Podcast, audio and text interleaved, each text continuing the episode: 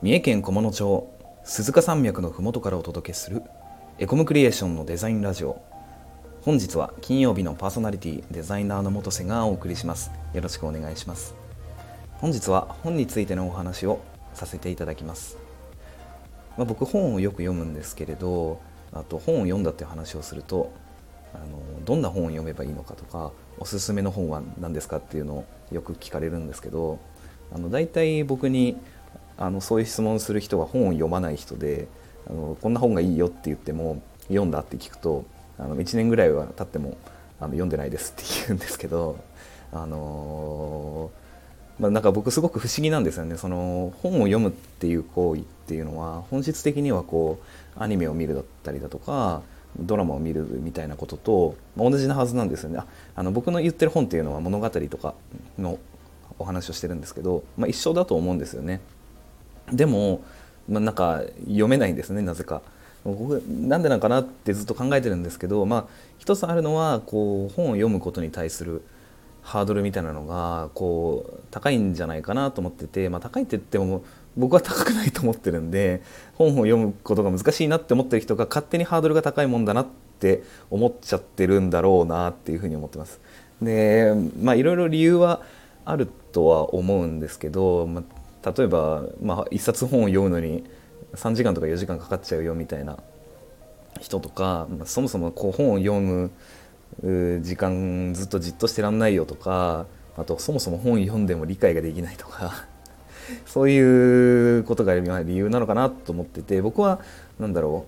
う、まあ、本理解するのもそうだしじっとするのもそうだし、本を読む速度も速いし、ま、本を読むっていうことがすごく得意なんですよ。でただそれはすごくなんだろうなあのもう小学生ぐらいの時からもう本図書館にずっとこもって授業を受けないみたいな いやなんかそういうやつだったからこう子供の頃からある意味こうトレーニングを積んでいたところがあるかなと思っててまあ本を読むのが苦手な人もあれなのかな多少こうトレーニングを積むとあの楽しめるようになるのかなと思ってるんですけどまあなんかでも苦しんでトレーニングをする必要はないと思うんですよ。あの娯楽なんであのアニメとドラマとかと一緒だと思うのでで、まあ、まあそのトレーニングをちょっとしやすいようにあの本を読むことで得られるものは何だっていうのをちょっと前置きが長くなってしまったんですがお話ししようかなと思います。でえーと、本を読まない人からよく言われる言い訳じゃないんですけど反論があってあの映像を見たらいいじゃんっていうのをよく言われるんですよ。あのまあね例えばじゃあ「ハリー・ポッター」の原作は読んでないけどあの映画の最初のやつだ賢者の石だけ見たみたいなよく言われるんです別にそれでも、まあ、全然いいしなんかこう理解してる認識してるストーリーラインっていうのはあの原作を読んだ人本を読んだ人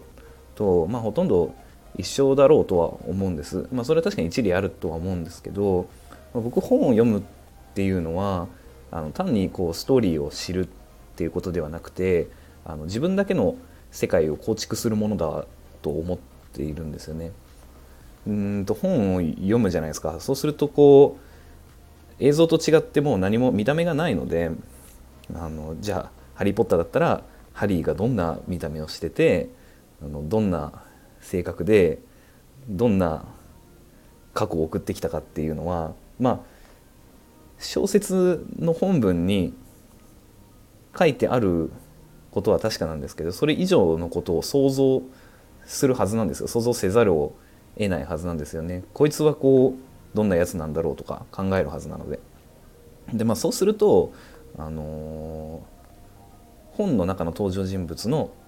感情の作られ方とかじゃあこいついいやつなんか悪いやつなのかとかっていうのをまあ考えることになるわけですよ。でそれっていうのはあの本の中だけで完結することではなくて実際に人と、まあ、話をしたりとかする時にあの考える能力の根本になるんじゃないのかなと思います。まあ、あと、まあ、人間だけじゃなくて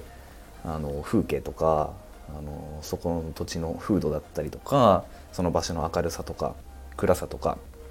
そういう環境みたいなのも想像することになると思うんですよね。でそうするとあの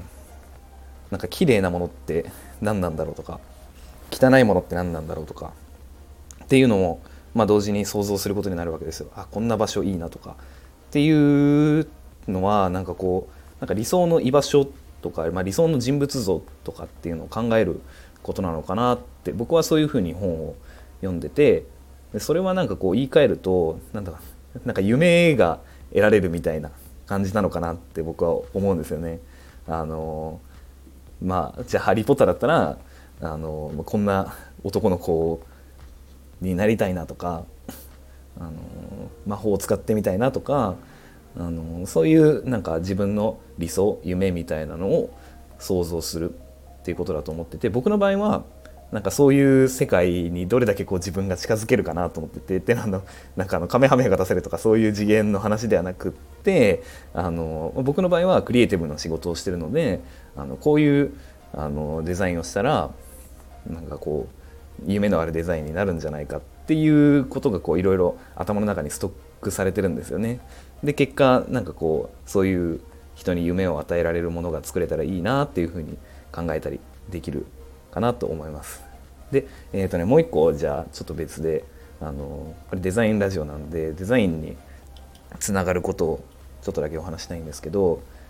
うんと、デザインをする上ですごく苦しいなって思うのっ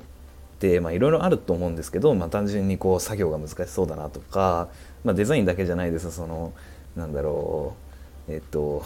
ま、お金の話とかもねいろいろあると思うんですけど一番なんかこう苦しいなって思うのはそのお客さんのこと相手のことが全然分かんないってなることだと思うんですよね。例えばあのエコムクリエーションがよくやるのは、えーと、自然に関わるお仕事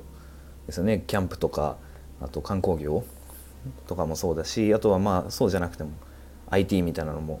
あるし、まあ、とにかくこう、まあ、僕ら僕らのエコムクリエーションだけじゃなくていろんなデザイン会社が同じだと思うんですけどいろんなこう仕事にやっぱりデザイナーは関わるわけですよね。で当然あのお客さんのとこ行ってヒアリングしてっていう作業も多分同じだと思うんですよね。でそういう時にいや全然分かんないやってなったらまあすごくこうえっとそのお客さんが何をしたいか何を作りたいか理想としているのかっていうのが分かんないからどういう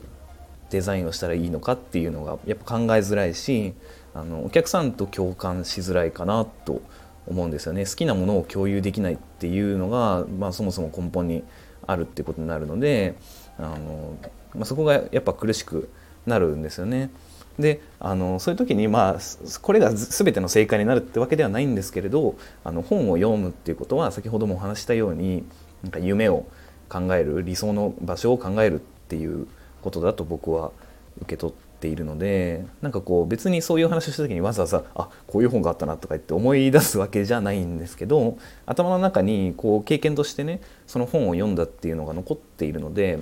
あじゃあ例えばこういうお客さんはあのこういう理想があるからこういうデザインしたら喜んでもらえるんじゃないかなとかあのそういうことをすごく考えやすくなってるなと自分の中で特進しているというか。あの、まあ、納得しているところですね。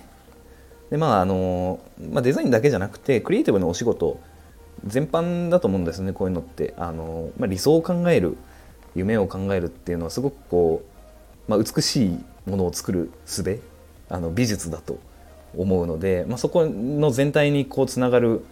能力を得られるんじゃないかなと思ってます。さて